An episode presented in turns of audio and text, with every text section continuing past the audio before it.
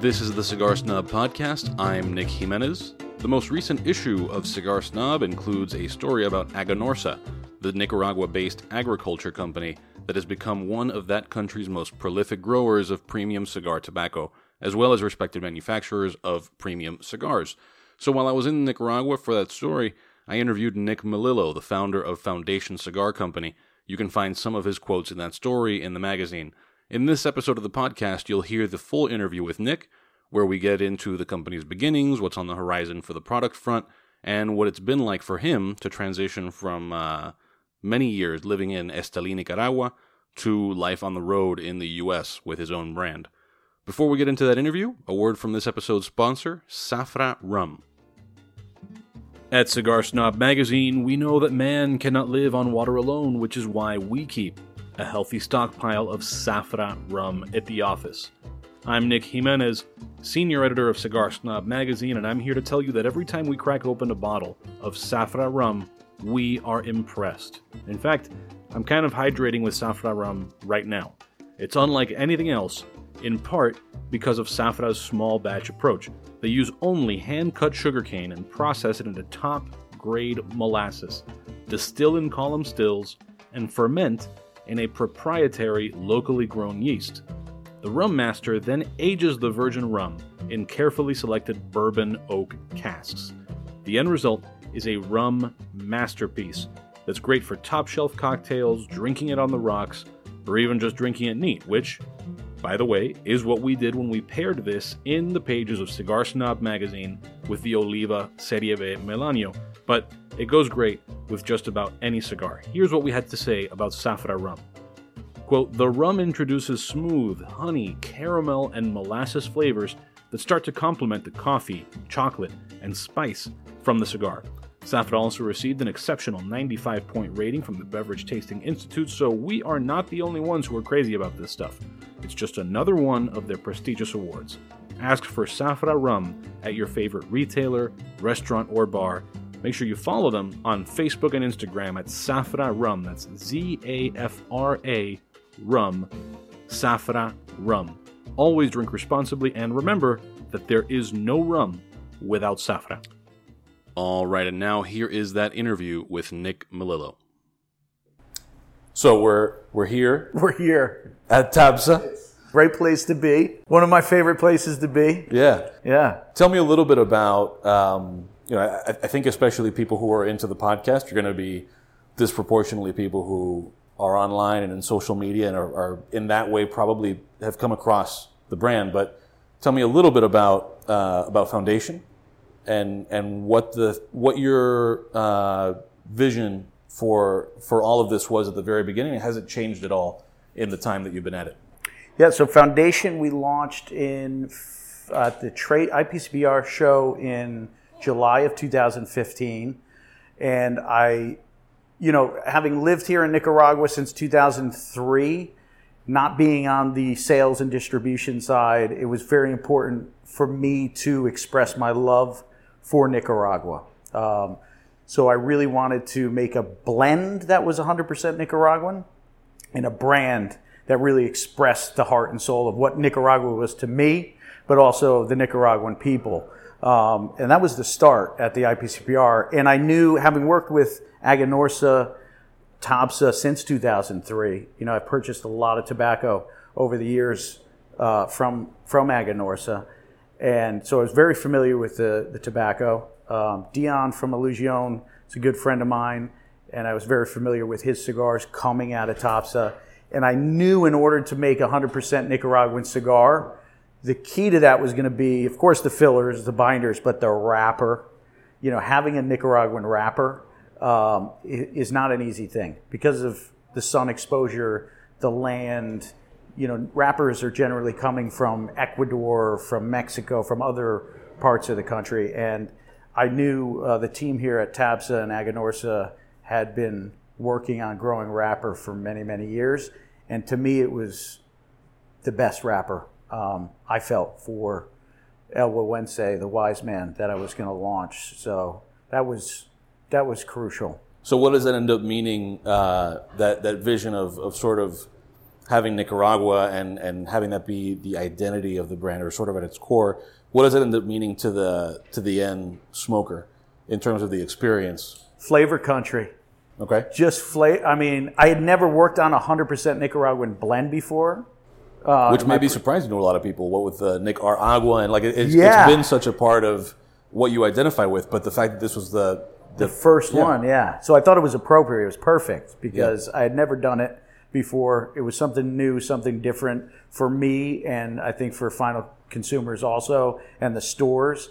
Um, you know, to me, really, you know, you're getting all of Cuban seed tobacco, but tobacco that's distinctly Nicaraguan. Right. And but I mean by that, you know, you, you have for me and personally much more of an explosion of flavor um, and complexity to the Cuban seed that's grown here in Nicaragua in Esteli and Jalapa. So you get that cedar, you get that spice, but then you also get body and strength, but it's not overwhelming. Yeah. And that's kind of what I was going for for the blend to have a medium, medium plus um, blend, that cedar kind of spice profile. You know, nothing for me. Blending the key is is balance, and I don't enjoy things that end up jading my palate or too aggressive on my palate. And uh, you know, having a nice a nice balance to it. So Yeah. I think that's definitely what we we accomplished. so. Oh, sorry. Go ahead. no, go ahead. Oh, I was just going to say, you know, we talked a little bit about the. You mentioned the tobacco itself. Mm-hmm. How would you characterize the working relationship with Tabsa and with with Eduardo? And, and uh, in other words, why here? What is it about this factory, aside from the raw material, that makes you feel like this was the Well, the team here, you know, the team, Eduardo, I've known again since 2003. So we've all had a relationship for many, many, many years. Yep. And, you know, not only in a business relationship, but as you see yesterday, you know, dining together and roasting pigs. And, you know, I've had the pleasure of getting to know Max more, and Max, you know, became very involved in the operation. Um, Jacinto, Arsenio, I, you know, Arsenio reminds me of my my grandfather, um, the Cuban version of my grandfather, and they've actually talked on the phone a couple times uh, from the states. My grandfather's 92 right now, but you know, uh, learning from Arsenio, you know, I'm always learning and growing about to, tobacco and learning from these guys over the years, continuing to come in here and learn more about the tobaccos on a production standpoint. And Eduardo, you know, they opened up the vaults to me, you know, let me go in and select all the tobaccos that I wanted to. And pretty much, you know, they know I've had my, the experience from the factory. And, you know, you see, I get to come in and, you know, I'm treated like family. So, yeah you know you can't you can't beat that. And they know i know you know what i'm looking at where the production you know is coming from the sorting the thing. And i, I was able to i think also contribute you know to some things here at the factory too that i was doing because everybody does something different. Um, so it just has been natural. And Yeah. for me that was key. You know what i mean? Especially with my new project. And i was close to wanting to start a factory. And you know just having these relationships with a factory like Tabsa, I didn't need to because you know they, they treat me like family. sure. So- I've, I've been informed by the voice of God. Yeah. Over here, that we're, we're referring to the factory as Aganorsa, and, and not, which, Yeah. I, which I think is great because it, it, it really does sort of draw attention. We were kind of joking around yesterday about how convoluted all the, the factory names are, and it, it's tough to keep track of, of some of the acronym uh, alphabet soup. So, uh, so the factory is Aganorsa, Okay. which also deals with Aganorsa tobacco. okay. Um, so I'm going to eliminate Tabsa from my vocabulary. I guess so. All right. All right. All right. Uh, Hefe. Right, Hefe, Hefe has spoken. Um, but I like it, by the way. I like yeah, it. I, I think like it's a great idea. It's Yeah. you know, and, and I think it really, especially considering that uh, that that's sort of the core of the identity of, of everything that happens here. You know, and if I if I can interject, you know, having Terrence right here, which is I think an amazing addition to the team, is to bring that under you know the name of Aganorsa because that I, I think that's that's key, and I think that's maybe one of his main roles here um, is to bring it under because it's you know the marketplace is confusing as it you know Yeah. you walk into a humidor so you know there's been a lot of names over the years tropical aganorsa tabsa all that so aganorsa is um, you know it's key because it's the roots Exactly. of the company is this amazing tobacco that's that's being grown here in Nicaragua so Sure. So, uh, with Foundation, you sort of introduced new roles into your your life in cigars. Uh, namely, uh, you know, you've got the U.S. side. got to sell these things huh? Yeah. So, so what what's that been like? Because you you were in Esteli for a long time, and and what's it been like, sort of transitioning to? it's been a uh, learning experience and i'm still learning a lot um, again for me you know anything you're doing for a long period of time you know i come from the store from the 90s Yeah. and the market has changed so much since that time but um, i'm learning a lot listening a lot um, you know learning the stores a lot of these stores i've never seen only at the ipcpr you know they would see me once a year maybe so i've had relationships, but they're learning more about, you know, my background, my history, and about the company more and more. And uh, it's been great. I mean, I love being, in, besides being around tobacco, the production floor near Pilones, you know, I light up when I'm in a humidor. So it's been great to visit a lot of these stores that I've heard about, known about, never seen before, and really go in and meet people, um, shake people's hands, and um, you know, learn more about the distribution and sales of cigars. And uh, So, when you say that things have changed uh, since the '90s, what are some of the starkest differences, especially as it relates to the smoker's experience of of being a consumer of cigars? yeah, I think there's a lot more. There's many more brands. You know, when you walk into a humidor, it can be pretty overwhelming. You know, one of the things I always said to myself about you know the bands of cigar. Why are the bands of cigars so big these days? And then it hit me when you walk into a humidor. You know, you want it you want it to jump out and to hit you because Yeah. there's so much on the shelves. Um, you know, the boutique. This idea of boutique uh, Whatever that brands, means anymore, and right, yeah. you know, it's interesting because I was talking about it with someone, and boutique. It's such a there's no defined word to it. Yeah, But if you look at our industry in the whole realm of the tobacco pie, you know, between machine mades and handmades, machine made market is 13 billion units, yeah, roughly. yeah. It's nuts. Handmade is between Nicaragua, Honduras, and the Dominican is 320 million units. Our industry is boutique Yeah. in that sense because it's 2% of the whole. Um, but, you know, we've had this trend of smaller companies, you know, smaller brands, a lot more brands. I think around 2005 ish, six ish, they started hitting. Um, it's been interesting to see those brands grow and retailers take to a lot of those brands because in my day, you know, a lot of the humidors were General, Altadis, you know, some of the larger companies. Yeah. And I've seen a definite shift, you know, to to a lot more smaller smaller brands throughout the country. So now that you're more engaged on on that side and you're interacting with smokers more face to face, are are there any uh, bits of feedback or any any things that you've picked up from that that you might not have picked up without without being there in the flesh, uh, talking to the people who are who are smoking your cigars? Yeah, definitely. I mean, just uh, I think the the basis of just sales in general and the different types of smokers I've been exposed to more because a lot of times, you know, I'm exposed to smokers that are more into reading about cigars, blogging about cigars, you know, reading magazines, and then, you know, meeting a lot of smokers that, you know, come in, buy their cigars, and then they're out of the store. Yeah. So that, I don't know if that answered your question. Yeah, sort of. Yeah. Sort of, yeah. That'll do. Um, I'm trying to think. There, there's so many little things that are become big things that Sure. have been learning experiences. Um, the different types of stores, you know, the different types of tobacconists has been interesting to, Mm-hmm. to learn about. Um, you know, between stores that just have kind of people behind the counter, not so knowledgeable, to you know stores that every person that walks into the humidor, somebody goes into the humidor with them. Right. Yeah. and we um, run into that all the time. And we, we're seeing a whole wide variety of, of Yeah. that kind of thing when we travel around the country, working on travel stories, especially. But a lot of that involves going to different kinds of lounges and stores, and Yeah. and there's a really wide variety of, of experiences that the smoker has walking in and out of the store. Every place is unique, which strikes me a lot. You know, every store I go to, there is a uniqueness to the store, whether it be the sizes that people are smoking, the blends that people are smoking, the style of the store.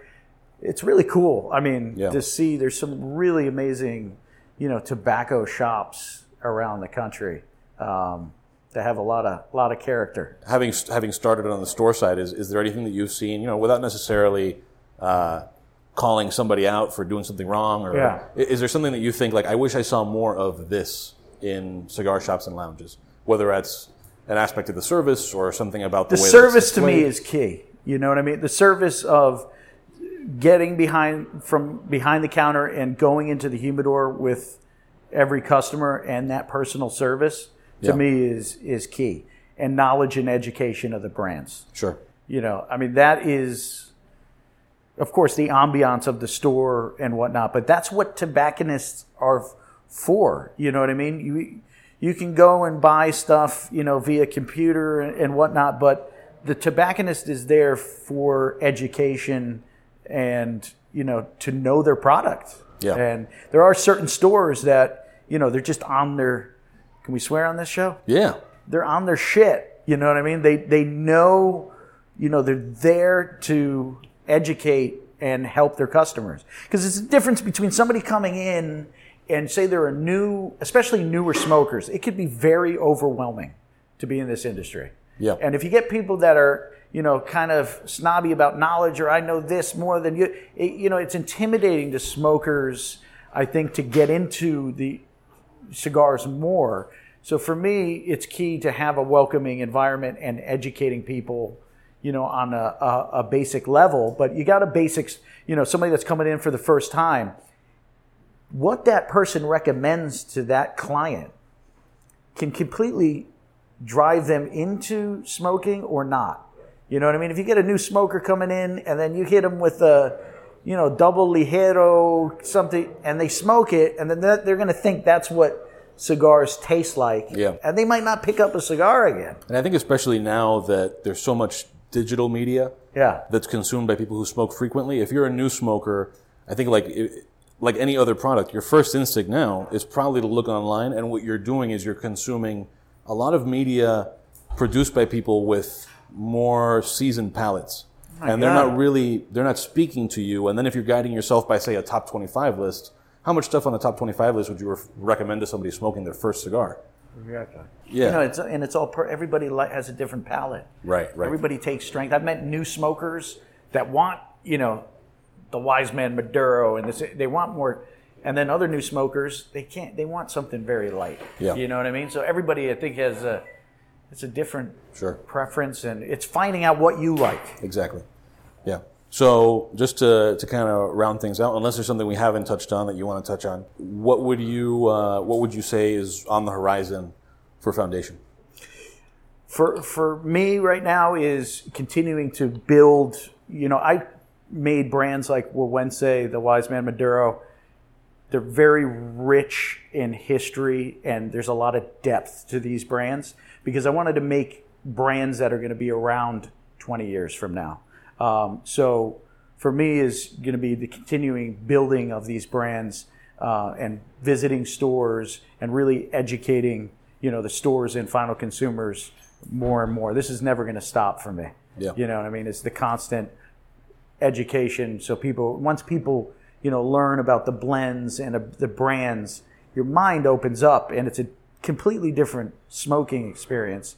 Um, we also have, you know, some some little treats here and there uh, coming out. I think you'll see a uh, Wise Man Maduro Lancero You think? coming out. I think so. I Yeah, think maybe, so. maybe possibly. You know, it's all about having the right product and, and it being right because, you know, so yeah, if it's right, it's right. You know, it's like the Wise Man Maduro. I remember the first, you know, you know kind of what the cigar is going to be like off the production floor, right? Especially if you have the experience of being down here and smoking cigars fresh, right? For me, my opinion, you never really know until it's had that aging time 90 days. You know, that moisture from the production floor is sort of, you know, gone down. So when I smoked the Wise Man Maduro off the floor, I was like, man, wow, this is really tasty. But let me see. Aged out, I was actually in New York with a friend. Said, try this. It's the first time I smoked one with that amount of 90 days aging time. Lit it up. He lit it up, smoking it. He was looking at me. I was looking at him. His eyes start, you know, getting really wide. My eyes start getting, I said, you smoking what I'm smoking right now? He said, man, this is fucking incredible. This Yeah. is off the wall. So it was right. Yeah. So that's on the way. It's on the way. Maybe kind of sort of. Lance, Lancero. Yeah. We're gonna we're gonna be working on the soft box press Lancero. Nice. Yeah. Watch out. All right. Cool. With that. Thanks we'll for having a- me. Yeah. Thank you. This is great. It's Nick squared. Nick. That's right. Nick squared. if only there were video, people wouldn't be. People wouldn't know what to do here. We got to take a picture. Yeah. All right, thanks to Nick for taking the time to do that interview, and to the people at Aganorsa who hosted me on my trip to Esteli. Nick and I recorded that interview in the Aganorsa factory conference room where I was treated to an unreasonable amount of espresso and cookies. If you enjoyed that chat, you should look out for the next issue of Cigar Snob magazine for a story on Aganorsa tobacco and cigars. Also, look at past episodes of this podcast for an interview with Aganorsa founder Eduardo Fernandez. That is specifically episode 20. As always, thank you for listening to the Cigar Snob podcast. Make sure you subscribe on Apple Podcasts, Google Play Music, Stitcher, or SoundCloud. Rate and review us while you're there. You can also find episodes of the podcast at cigarsnobmag.com slash podcast. Share this episode with friends and fellow smokers who you think might be interested in this story. If you're a social media person, you can find us on Instagram, Twitter, and Facebook. Just search for Cigar Snob Mag. Finally, make sure to send any feedback, questions, or comments to feedback at cigarsnobmag.com. That's feedback at cigarsnobmag.com. We might just respond to you right here on the podcast or in the pages of Cigar Snob Magazine. Thank you for listening. Until next time, I'm Nick Jimenez, and this is the Cigar Snob Podcast. At Cigar Snob Magazine, we know that man cannot live on water alone, which is why we keep a healthy stockpile of Zafra rum at the office. I'm Nick Jimenez, senior editor of Cigar Snob Magazine, and I'm here to tell you that every time we crack open a bottle of Zafra rum, we are impressed. In fact, I'm kind of hydrating with Zafra rum right now. It's unlike anything else, in part because of Zafra's small batch approach. They use only hand cut sugarcane and process it into top grade molasses, distill in column stills, and ferment in a proprietary locally grown yeast. The rum master then ages the virgin rum in carefully selected bourbon oak casks. The end result is a rum masterpiece that's great for top shelf cocktails, drinking it on the rocks, or even just drinking it neat, which, by the way, is what we did when we paired this in the pages of Cigar Snob magazine with the Oliva Serie V Melanio. But it goes great with just about any cigar. Here's what we had to say about Zafra rum. Quote, the rum introduces smooth, honey, caramel, and molasses flavors that start to complement the coffee, chocolate, and spice from the cigar. Zafra also received an exceptional 95 point rating from the Beverage Tasting Institute, so we are not the only ones who are crazy about this stuff. It's just another one of their prestigious awards. Ask for Zafra rum at your favorite retailer, restaurant, or bar. Make sure you follow them on Facebook and Instagram at Zafra Rum. That's Z A F R A Rum. Zafra Rum. Always drink responsibly and remember that there is no rum without Zafra.